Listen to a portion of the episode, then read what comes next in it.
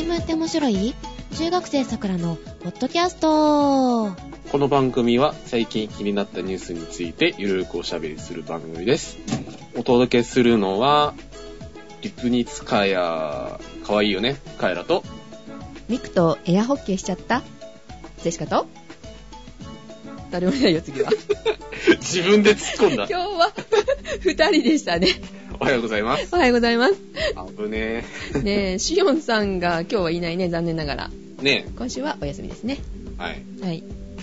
ということでね、オリンピックネタですか。オリンピックです。珍しいでしょうん、珍しいかな、なんか連続だねいや、スポーツの話基本的にしないじゃないですか、うん、ただね、あの僕は一応ね、あの元ね、うん、あの冬のスポーツをねやってましたから。ああ、そう、ガンガン飛ばしてたんだよね。そう、ガンガンガン速ですから大回転とかはしないの？大回転、回転をやってました。おー、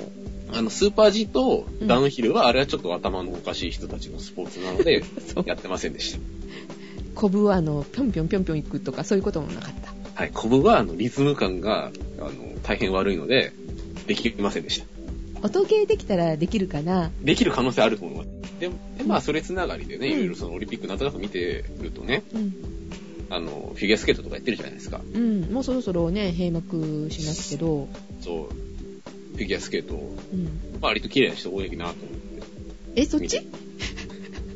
そっちのなんかジャンプがすごいなとかよく回転するなじゃなくって可愛いな。やっぱりあのね、あの豪華水道の人綺麗だなと思いながら、うん、言ってたところ、あの新星が登場したということで、あの若い子ですか？あの、あのすごい性格悪そうな子ですね。性格悪そうそういうのが好みなんだいやいやいやいや、あれでちょっとお顔が残念だったら、うん、残念ですけど、うん、結構綺麗じゃないですか。うん、可愛いかな。まあ可愛いじゃないですか。わかんないけど。そっか。はい。可愛いということにしてますけど、うん、ね、うん、いや頑張ってほしいなと思ってたんですけど、いまいちね、うん、成績伸びずみたいな。うん、まおちゃんはどうなの？まおちゃん。まおちゃんはまあいいんじゃないですか。ああいう天然系の優しそうな感じには惹かれないのね。うん、まあというかあのあえて言えば、うん、まあまおちゃんみたいな子って別にこう。日常的にいるじゃないですか、周りに。割と日本に住んでるんだったら、うんうんうん、でもああいうなんていうの、あの白人の綺麗な女の子って周りにいないじゃないですか、日常生活に、うん、それはね普通に生活しててもね、いないね、いないじゃないですか、うん、だったらまあせっかくだったらそっち見ようかなと思うじゃないですかそうはい、頭ちっちゃいなとか思いながら、うん、という男心でしたか。心っていうなんかすごいね、なんか変態みたいな感じに聞こえますけど綺麗なものは綺麗なものとして受け止めてる。非日常が好きなんだよね、宝塚好きだもんね。そういうことです、うん、はい、はい、でジェシカさんはミクとねエアホッケーしてるのよ今。えミクミクホッケー にてんゼロ っていうのがこの間出まして、 ピーエス Vita、 あのゲームソフトですね、うん、で、えーエーアール の技術を使ったやつなので、そのミクが自分の部屋の中に現れるっていう設定。あ、よかった、幻覚とかじゃないんですね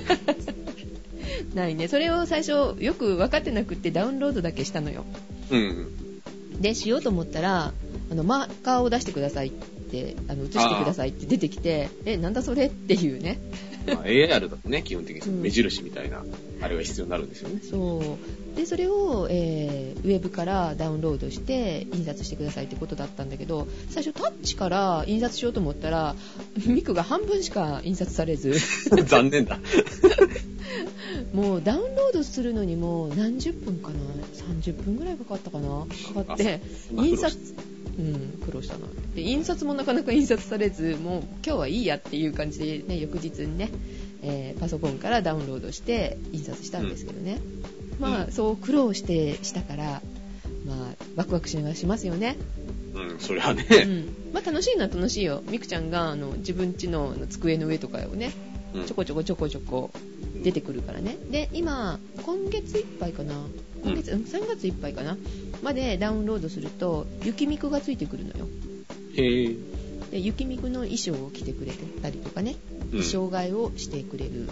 えー、機能もあるのでちょっとね面白いですね。なるほど、いろんな格好でミク、うん、が遊んでくれると。遊んでくれます。でゲーム自体は、うんえっと、近未来的なエアホッケーなんですよ。近未来的なエアホッケーあのなんか古典的なエアホッケーじゃない、あのエアホッケーってそんなに触れ幅ないですよねエアホッケーの何台がその現実にあるような感じじゃなくて、うん、電気が走ってるネオンみたいな感じの、うん、なんか、うん、ビジュアル的にすごい綺麗なんだろうなっていうけど、なんかゲームするのにすごい見にくいんですけどっていう、ね、あそれもさビータの画面ってちっちゃいじゃない、大きい方だけどちっちゃいよね。まあね、普通にゲームするにはちょっとちっちゃいですよ、うん、で角度とかもこう結構動いちゃうから見えにくいのかな、うんうん、それはねちょっと楽しめなくって、うん、でそんな中の ピーエスビー 用のテレビ ピーエス Vita 用のテレビかな、テレビがなんか出てるんだよね。テレビにつなぐためのなんかアクセサリーですよね。そうそうそうそう。その画面をだから ピーエス Vita の中じゃなくてテレビを見ながらこう遊べると、うん、で ピーエス Vita はコントローラーとして使うっていうやつね、うん、あれが欲しくなってきております。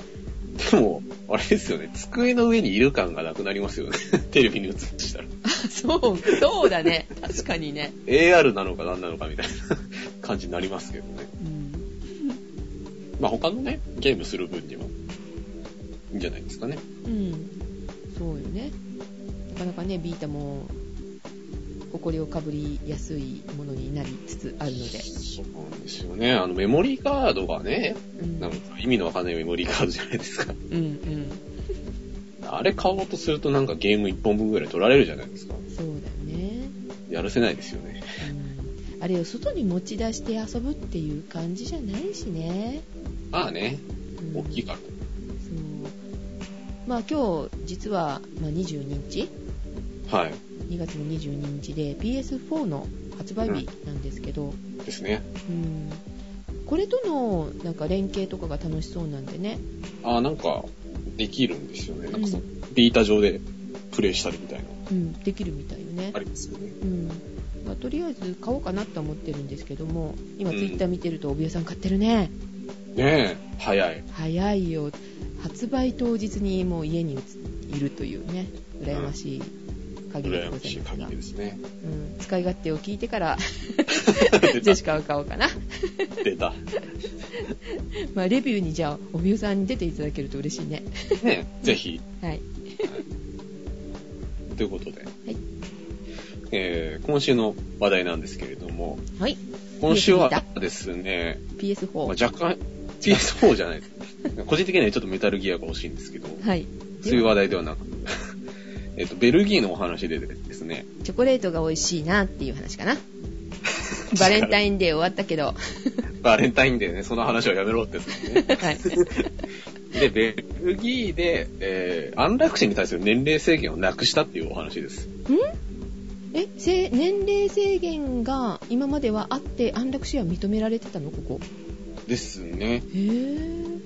えー、にがつ、それこそにがつじゅうよっかの日経の記事なんですけど、なんと、はい、えっとですね、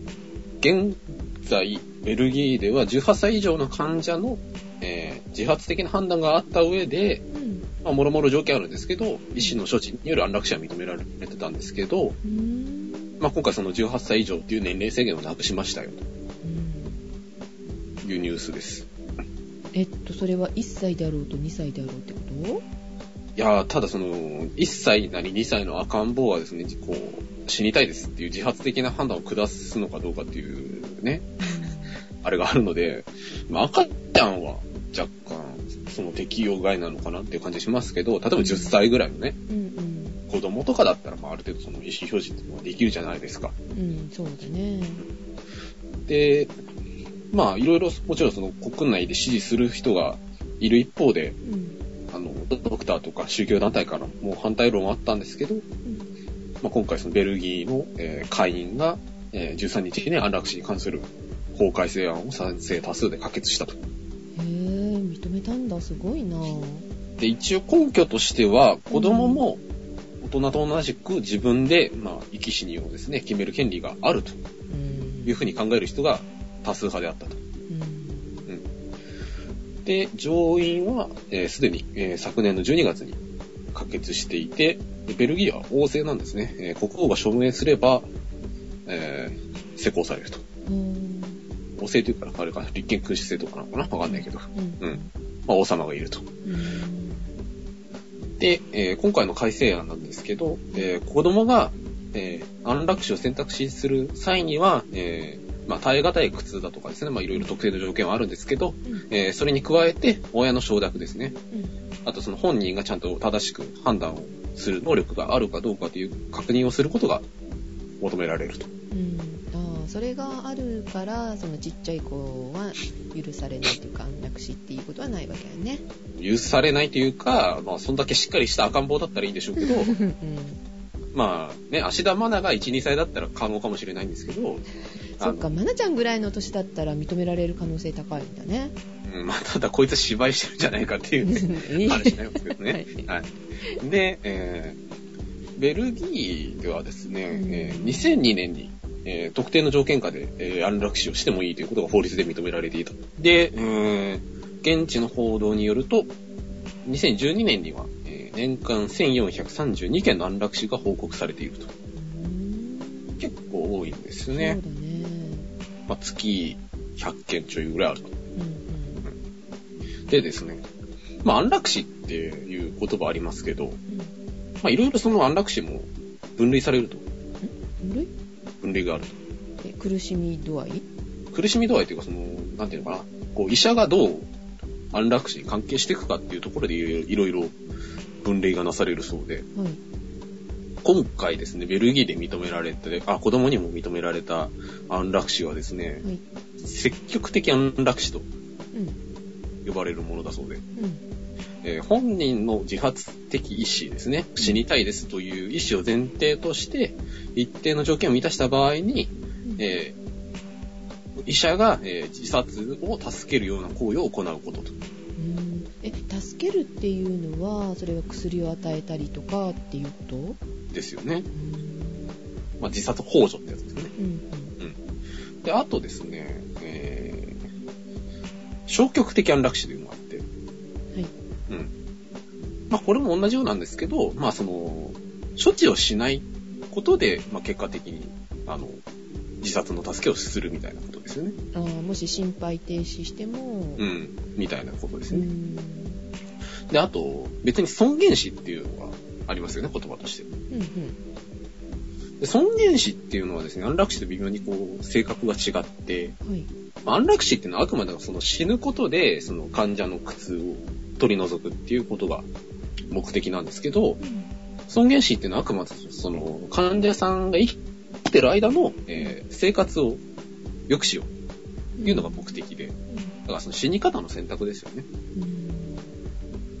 みたいなところでいろいろその分類があるそうなんですよ。はい、で、今現在ですね、その安楽死っていうものを認めてる国でですね、うんうん、法律でその安楽死を、えー、しても良いとしている国がいくつかありまして、アメリカアメリカですね、州によって違うみたいですね。オレゴン州なんかは、オレゴン州とあとワシントン州は安楽死が認められてるみたいですね。で、一応なんか、発見した限り一番その、えー、早い時期にというか、昔から安楽死を認めてる国がスイスですね。うん、せんきゅうひゃくよんじゅうにねんに認められたそうです。えー、そんなに前？うん。まあ、スイスはね、いろいろと特殊な事情がありますので、あそこは。で、あと、オランダ、ベルギー、ルクセンブルク。ここら辺がにせんねんの初めからにせんはちねんにかけて安楽死法を可決していると。うん、うん。なんか、あそこら辺の国は、面白い政治文化ですよね。そんなに早いことから認めてるって、ね、何があったのスイスって思うけど。うーん、まあね。うん、あそこはなんか、非常に国民の自立性を重んじてる国ですからね。安楽死をしてもいいですよという条件は、さっきからいくつか出てきましたけど、うん、一応ですね、あの日本は安楽死を認めてはいないんですけど、その安楽死を認めるような積極的な無罪判決はないんですけど、うん、そのまあ殺人ではないですよ、殺人とは見なされないっていうまああの判例があって、うん、でですね、まあ、主にいつつほど条件があって、えー、耐え難い肉体的苦痛があること、うんうん、で死が避けられずその死期が迫っていること、まあ、死にかけですよみたいなことです、うんうん、で、えー、肉体的苦痛を除去緩和するための最後の手段であること、うんうん、死ぬしかないですよ、うん、で、えー、患者の意思表示が明確であること、うんまあ、死にたいですとちゃんと言ってるってことですね、うん、それから、えー、医師が行うこと素人がやっちゃいけないと。なるほど。うん。で、まあですね、そのスイスだとか、アメリカだとか、オランダとか、ベルギーだとかでは、まあこれが合法的に認められてるんですけど。うん、あじゃあ、もし、あの、何らかの病気で、うんえー、回復する見込みがある、この薬を飲めば助かるかもって言ったら認められないわけ、うん、ですよね。助かる見込みがあるわけですからね。うん。でもね、確率的に、低いとかっていうのもあるじゃない。まあ ね, ね難しいだろうねその辺ね、うん、まあただそのまあなんていうのかな簡単にやっちゃいけないことではあるじゃないですか。まあねうんでなんですけどあの合法化するメリットですよね。はいうんでももちろんその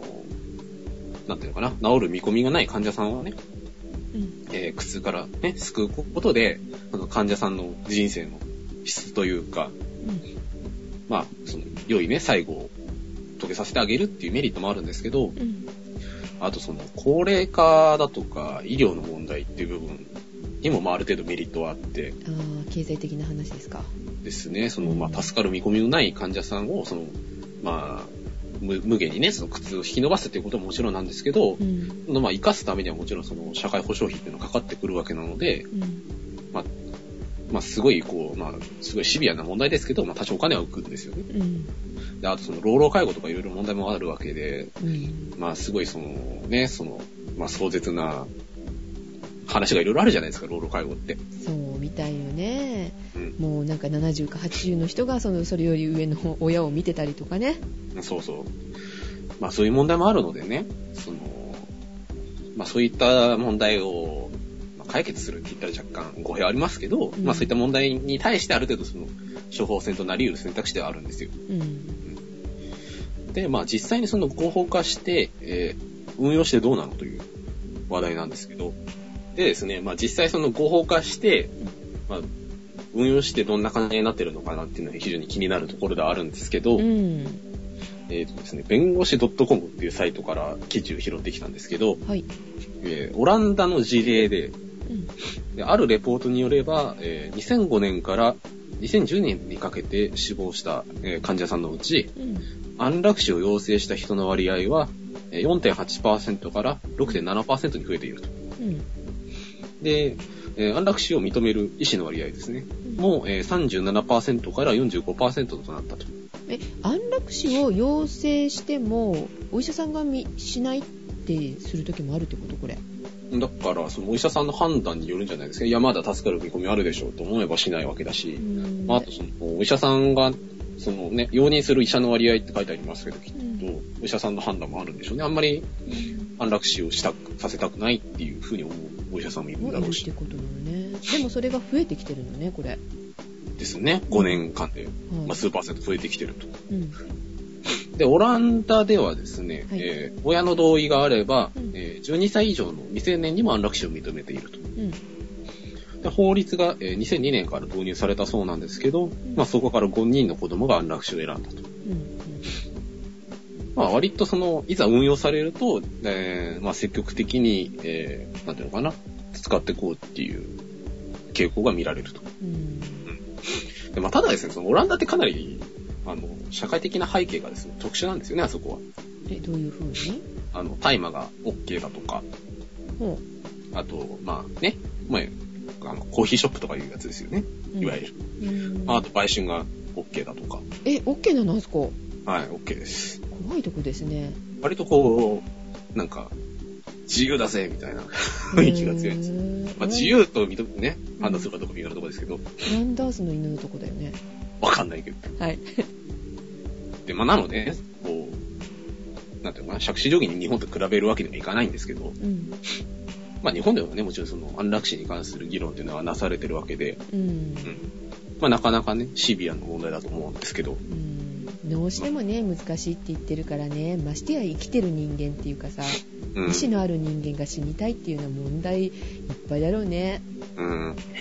でまあそのいろいろ問題点ある中でね、うん、具体的にどんな問題があるんですかっていうところをね、うん、紹介していきたいんですけど、はい、でまあ問題点まずそのいちですね、えー、人はですね一体何歳になったら理性的な判断が下せるようになるのかって問題ですね。あ、それは難しい。喋れてもっていうか、そういうことを言ってても本心かどうかっていうかさ、冷静な判断下してるのかっていうのはね。そうなんです。あの、まあ、今回ベルギーの話題をメインにね、うん、扱ってるんでこの問題を挙げたんですけど、はい、まあ、今回その年齢制限をねなくすっていうことで、うん、まああれなんですけど、その子供ってねちゃんと理性的な判断が下せるのっていう問題があって、うん、無理だと思います。はい、あのまあ一般的にですね、子供っていうのはあの理性的な存在とは見なされてないんですよ。うん、中二病っていう頃ぐらいまでちょっと無理じゃないかなと思うんだけど。でまあ割とそのね理性的な存在と見なされてないあの具体的な事例で言うと、うん、選挙権がないですね。はい。あと。未成年の契約は親が取り消せたりしますよね。うーん、まあそういったところでね、うん、まあもうちょっとこうなんていうのかな、分かりやすい言い方で言うと一人前ではないわけですよ、子供っていうのは。うん、で自分のことを自分で決められる、まあ、頭とね責任は持ち合わせてないんじゃないのと。うん、で、まあ、だからやっぱりそのね、そのまあもちろん。ね、あのウェーイみたいなあの高校生から、うん、あのすごいしっかりしたあの高校生までいろいろな子供がいるわけで、うん、そうね、あの年齢で区切るべきではないよねっていうあの認識ももちろんあります、はい、ベルギーには、はい、あとですね、ですねもう一つ問題点として、えー、そもそもですね人は自分の命を処分する自由を持っているのかっていう問題ですね。うん、難しいね。まあ、これはですね、まあ、正当性の問題っていうふうに言えるのかなって思うんですけど、はい、あのですね、あの、まあ、まあ、いわゆる人権の話なんですけど、うん、その人っていうのはそのですね、等しくあの、まあ、自由生命財産とかいういわゆるそのプロパティっていうですね、はい、はい、まあ、財産ですね、日本語に訳すと、うん、いうものをそのあのあらゆる人が等しく持ってるんですよっていうふうにまあ考えられてるわけですよ、今の社会ではね、うん、でその権利っていうものをその個々人はお互いにその侵害してはならないし、だからその人殺したりしちゃいけないし、うん、人の持ち物勝手に取っちゃいけないし、うん、なんか人をどっかに閉じ込めたりしちゃいけないわけですよ、なんかよっぽど理由がない限りは、うんうん、でその国っていうのはそれを守る義務があるんですよね、うんうん、それ憲法とか見れば書いてあるんですけど、はい、でですね、そのまあその権利を持つことで初めてその人っていうのは自由に自由な状態であるというふうに考えられるんですよ。うーん、うん、難しいな。うん、ね、うん、その行動行動なりねいろいろな自由があってかつ生きていてで財産を持っている状態でまあ自由が実現できるんですけど。うん、その権利を自ら帳消しにすることは自由なんですかっていう問題ですよね。なんか極端に言うと自殺を認めますかどうかって聞こえちゃうね。まあそういう話ですね。まあじねその自殺を幇助するって話ですからね、安楽死って。うん、うん、で、でなおかつその権利を守る義務がある国家が積極的に認めることっていうのは許されることなんですか。うん、問題ですね。まあ、政治哲学の話ですよね、うん。難しい。うん、いやー、本人からすると苦しいから解き放ったってって思っちゃうから、うん、この苦しみからってね。うん、ただ、その、国が合法的にこれを認めるっていう話になると、うん、やっぱりそういう倫理的な問題だとか、哲学的な問題ってある程度考えていかなきゃいけないわけですよね。うん。うん、ね、難しいぞ。これがあるから日本は触れたくないんだろうね、うん、と思います、うんうん、だからまあベルギーだとかオランダに関しては、うん、自分の命を処分することもその人の自由ですよっていう判断をしてるわけですよね、うんうん、で最後の問題提起ですね、はい、えー、国が、えー、国がいらないと思った人に対して間接的に死んでくださいと言えることができると。ほう。まあ、さっきちらっと出てきましたけど、あのですね、社会保障費を投じるより安楽死の費用を投じた方が安上がりなので、あ、死んでくださいっていうことを間接的に言えてしまう。うば捨て山 OK ってことだよね。まあそういうことになりますよね、うん、えー、シノドスジャーナルっていうところからですね、はい、えー、拾ってきた記事なんですけど、にせんじゅうにねんの記事ですね、うん、えーえー、アメリカのオレゴン州の話で、うん、えー、がん患者に対して抗がん剤治療の公的な保険給付ですね、保険金を給付することは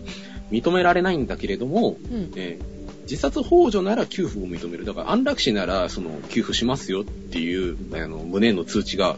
届くらしいんですね。へー、怖い。で、えー、オレゴン州とワシントン州だからこれどっちとも安楽死を認めている州ですよね、うんうん、の保健省が毎年その尊厳死法を利用して自殺した人に関するデータを、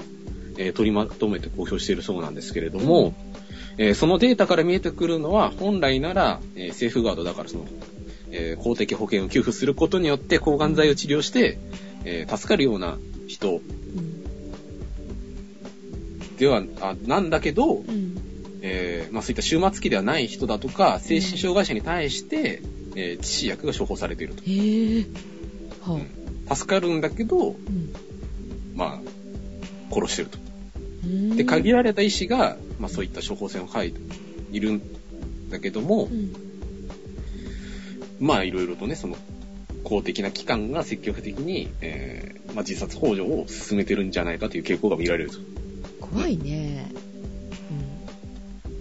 うん、ね。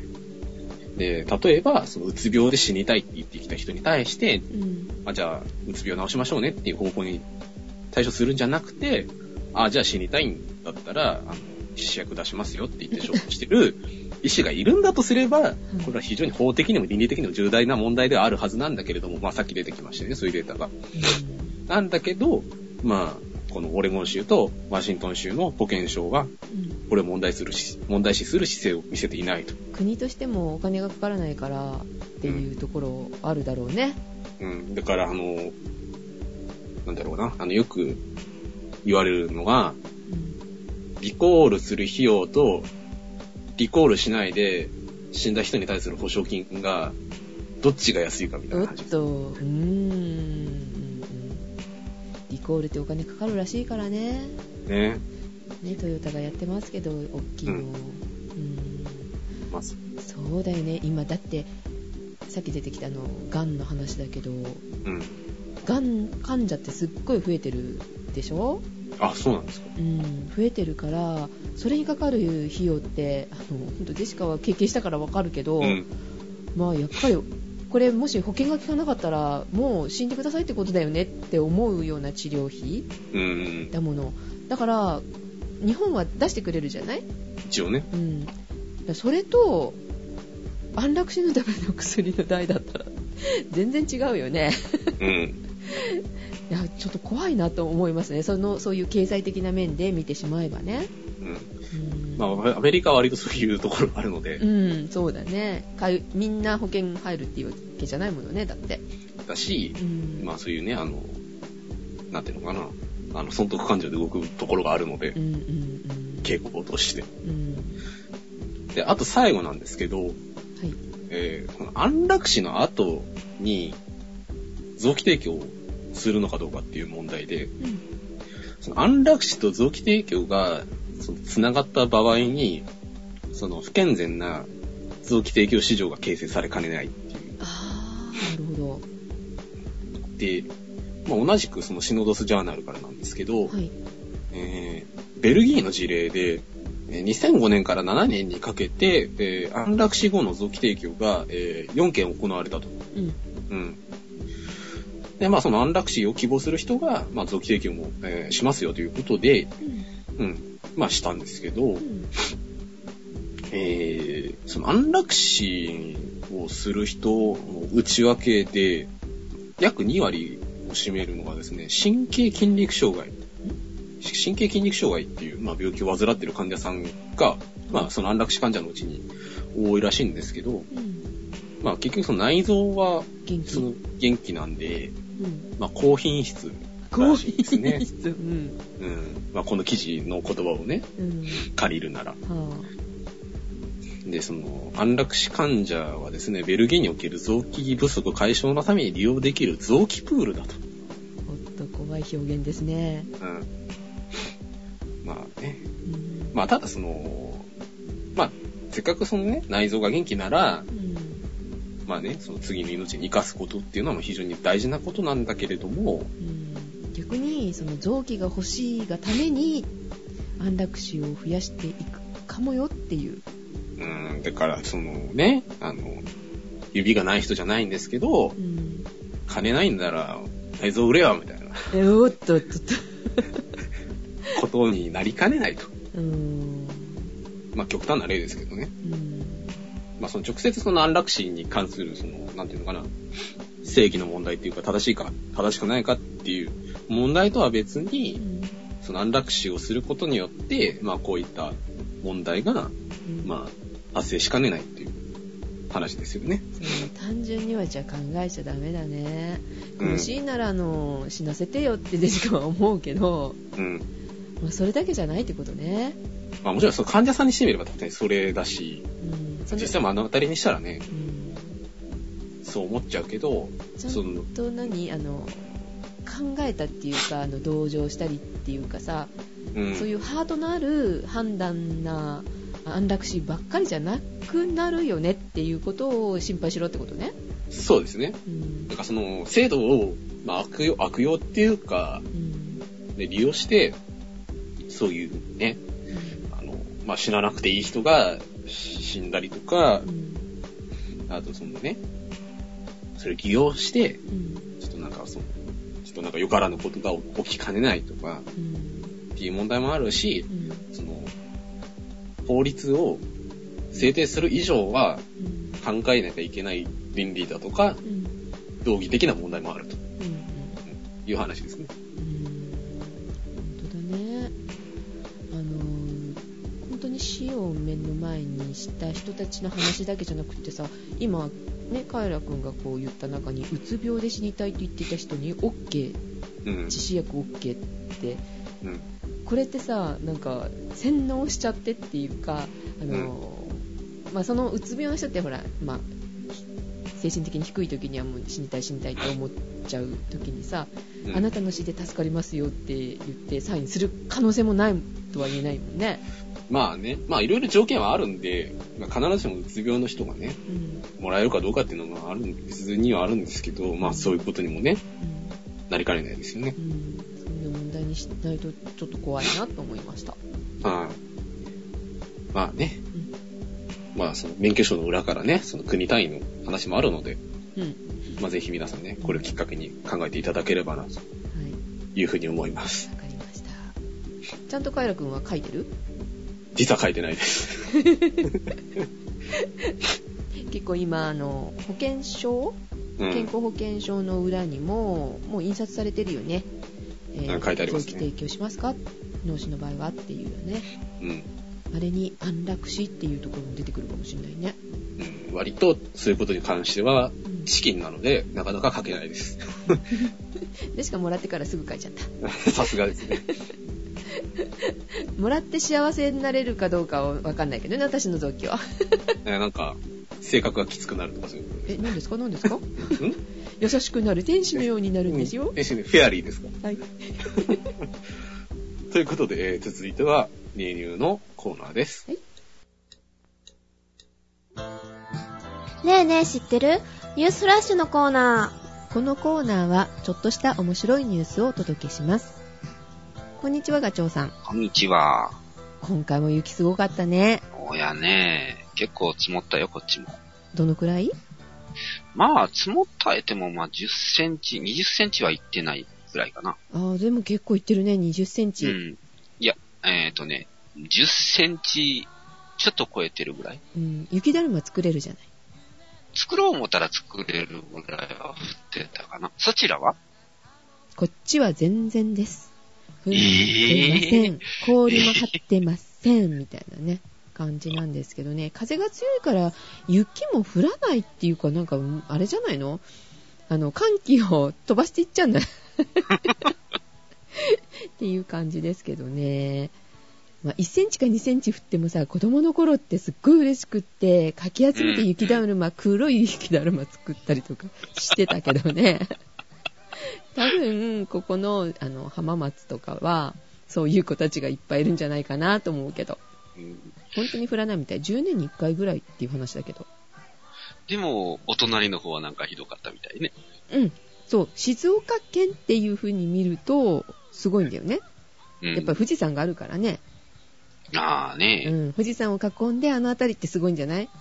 山梨すごかったよね、うん、すごかったみたいね。今もちょっとまだねかみたいけど、そう孤立してるとこあるでしょ。うん、うん、大変だね。すごいすごい、今回びっくりですよ。でね、うん、おとついあのいちキロぐらいちょっとバイク乗ってるんですけど、バイクを押すはめになりましたね。あ、やっぱりにじゅっセンチ近く降ったから。そうね、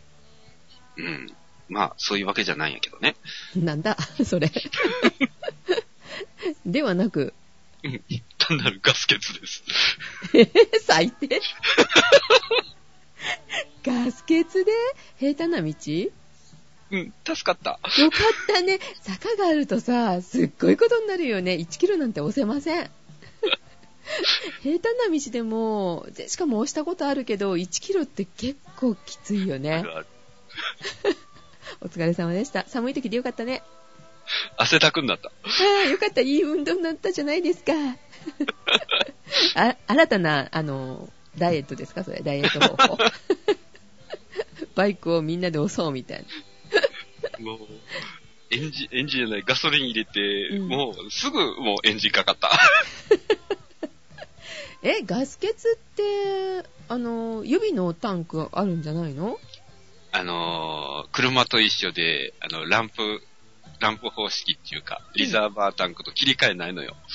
うん、あ、ないんだ。え、今時のはないのもしかして。まあ車種によるんじゃないかなね。予備のタンクがあったらそこのコックひねったらね出てきてくれてすっごい助かるんだけどそれはあの切り替え忘れててね、あ、リザーブも切れてるみたいな。それは困りますけどね。はい、気をつけてください。なんか昔もそういうこと聞いたような気がしないでもない。気のせいじゃない。あ、そう、はいねえねえ、知ってる？南極観測船のしらせって知ってます？え、しらす干しは好きだけどね。いやいやいやしらせ、まあ、うん、今の南極観測船はまあしらせって言うんですけども、うん、この前のにがつじゅうろくにち、はい、あの座礁したらしいです。んー、そんなにニュースでやってたっけ？やってたんかもしんないけどちょっと知らなかった。だいごじゅうごじ南極地域観測に協力中の海上自衛隊、えー、砕氷船しらせが、うん、えー、にがつじゅうろくにちに幸, 幸いなことに言ったらちょっと違うけども、うん、その物資を届けに行ってるわけなんやけども、うん、届けて届けた後に座礁したらしい。でちょびっとだけ浸水もあったみたいやけども沈没はしなかったのね。ちっちゃくて済んだ感じやみたいね、うんうん、でどうなったの？でじゅうはちにちに解消できたみたい、離礁できたみたい。え、修理したの？じゃあそこでまあ、修理っつうか応急処置は多分してると思う。ああいう船って強いでしょ？だってあの氷割りながら行くんだよね、うん、まあ先っちょ選手は強いやろね。まあよかったですね、あの誰かが亡くなったりとかね。ふつかかんぐらいで、まあうん、解消できたと。しなかったんでよかったよかった。座礁じゃないけど何ヶ月か前にあの氷に閉じ込められてどうのこうのっていうのがあったじゃないですか。ん？なんだっけそれ。ロシアの船だったかな、うんの砕氷船が氷に閉じ込められて、で助けに行った他の国の砕氷船とかも、うん、なんか同じように閉じ込められて、うわこうやってたよ。まあね、普通の海をね走ってるわけじゃないからね大変だろうね。うん、シャレにならんよね本当だね。もしもこれで水が入ってきて航行できなくなったらとか言ったら助けに行かないといけないじゃない、うん。本来なら助けに行くような船がこうなったんだもん。ねえねえ、知ってる？山根が宇宙に行くみたいです。アンガールズ。あ、山根くん結婚したんだっけ？あ、そうよね。あの、新婚旅行は宇宙へ？違う、違う。こんな金かけられんやろ。あ、ガチョウさん、結婚にお金かけたくない人ですね。え、違う違う違う。宇宙に行くってあんた、いちおくぐらいかかるよ。えー、それぐらい稼ぐんじゃないの？わかんないけど。はい。で、その山根じゃなく。うん。天然記念物のリスみたいな、まあ、月種類になるんかなの一つで、山根っていうのがいるんです。うんうん。まあ、ちっちゃくてね、うん、あの、体長、大人でもはちセンチぐらい。うん、ハツカネズミみたいな大きさですよね。うん、大きさはそのぐらい。うん、この生物が、まあ、冬眠するんですけども、うん、冬眠の期間がね、なんと半年ぐらいある。どんだけ寝るよ。で、その冬眠の期間中は結構、こう、いろいろ、こう、コロコロやっても全然起きないとか、そういうの言われてるんだけど。そんなに冬が長いところにいるってこと？それ。じゃなくて？そうね。うん。まあ、寒い地域にいるのは確か。日本のちょっと暖かいところにいたら、そんな半年は寝ないのかしら？かもしんないけど、暑さに弱いかもしんないけどね。で、えー、まあ、体温をごどかられいどぐらいに、冬眠中は下げちゃうらしくて、うんうん、で、そういう体の構造が無重力状態になったらどういう風になるかというのを確かめるために、うん、この アイエスエス、国際宇宙ステーションに持ってって実験するみたいですよ。ああ、あれですか？宇宙映画とかでよくある、あの、冬眠するじゃない。カプセルに入って。うんうん、そうそうそう。そういうのもあるんかもしれないけど。その時に筋肉とかどうなるかってね、うん、そういうのの実験かな。骨粗鬆症、うん、人間だと、まあ、なっちまうわけだけども、うん。らしいですよね。これが冬眠状態だとどういう風になるかとか、うんうん、そういう調べるはずです。だって起きてる間はみんな、あれでしょ？なるべく運動しようとするんじゃないの？うん、重力してね、じゃないとあの重力に負けちゃう、うん、戻ってきた時にね、うん、でもそれっていわゆるね体液が動いてて、うん、ね新陳代謝が動いてるからそういうふうに骨が薄くなったり薄くなったりとか弱くなったりするんやけど、うん、冬眠状態っていうことはそういうそういう体の構造がこう緩やかになってるから。うんうん、こういう場合はどういう風になるかとか、そういうの知らん。だけど、天然記念物でもいけるんだね。え？天然記念物なのこれ。うん、そうそう。いいのそんな実験使っても。わかんない。でもまあ、ここまで決まってるということはできるんでしょうよ。うん、実験は OK。生きて帰ってくるから。そうかな。よくわかんない。ねえねえ、知ってる？死のゲーム。ネックノミネーション流行ってるそうです。ハンガーゲーム、あ、今やってるんだっけ？映画でハンガーゲームツーかな、ツーになるんかな、次回、うん、この間テレビで見ましたね、ハンガーゲーム。あ、はいはい。あの女の子がねかっこいいなと思って、うん、弓矢いいね、ちょっと弓矢習いたいなみたいな。あれ未来の話なんだね。そうそうそう、未来の話ですね、うん、それではなく、うん、ネックノミネーション、ノミネーションっていうとなんか飲み会みたいなね。あ、日本の話？違う違う。あ、違うの？じゃないんですけど、日本でよく新入社員とか新入生を迎えて歓迎会でやることありますよね。うんうんうん、その時に一期一期って昔流行った時がありましたよね。今もやるのかな？やるんかな。一時期ちょっとね。うん、あの話題中かなったよね。なりましたよね。急性アルコール中毒、うん、にかかるから、まあ、継承されてだいぶ減ってきてるよね、あの事故もね。最近はになったっていうかね、うん、報道されなくなってきたけどね。それでもやっぱりもう少ししたらかな、春、うん、になるとそういうことも ね, ねこれがねロンドンかな、これはイギリスだったのかなが始まりかもしれないんですけど、 エスエヌエス の中で一気飲みをしてそれを動画で上げるっていうのが流行ってんだって、うん、まあ、Facebook とかね、その中で、まあまあ私がこう飲んでる姿を映しますよね。で、はい飲んだよ、じゃあ次はガチョウさんだみたいなことを言うわけですよ。おいおい。そうするとガチョウさんが自分でお酒を一気飲みしてるところを動画で撮って、うん、その エスエヌエス に上げないといけない。はあ。そういうのがね流行ってるらしく、命を落としてる若者が相次いでるそうです。アホですなぁ。ちょっとエスカレートして、うん、ピリッツの中にネズミ？はあ。ネズミを入れたりとか、死んだネズミを生きてないよ。あと、トイレの水を飲んだりとか。あの、蛇口からやの？うーん、じゃないと思うよ。あと、アルコール飲料の中に金魚とか昆虫とか入れるんだって。昆虫って、あの、スズメバチ入ったのとか特にあるよね。うん、それだったらまだいいけどね。あと、エンジンオイルを混ぜたりする人たちも出てきたそうです。エンジンオイルそうそうですか、うん、あれ飲んだらどうなるんだろうね。わからない。怖いですよね。なんかね、えー、そういうのが流行ってきてるので、あの、エスエヌエス でなんか対応してくれって言ってるらしいんですけれども、Facebook は、まあ、一部の人たちが不愉快あるいは問題だと思う行為でも必ずしも規定に反するとは限らない。とコメントしたそうです。まあ、規制はしないってことですね。まあね、うん、自分らでなんとかせよ状態やろね、これは。本名かどうかっていうのにね、すごい調べるくせにね。うん、あの努力をこっちの方に向けてください。死者が出てますよ、Facebook さん。ねえねえ、知ってる？レンタルビデオをきゅうねんかん返さず、逮捕されました。あらま。ゼシカじゃないよ。私でもないですよ。レンタルビデオの延長とかしたことある？レンタル延長？あの、間違いでなったことはある。間違いでなったことがある？どういうこと？まあ、複数借りてて、うん、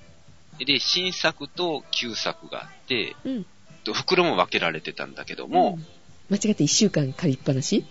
そう、一ついちまいだけ、その旧作の袋やって思った方に紛れてた。うん、で、返しに行った時に、あの、延滞してますって言われたんだけども、うん、その時、その借りた時の対応が新人さんやったよね。間違えてどうやら袋に入れとったみたい。言ったちゃんと。言った言った。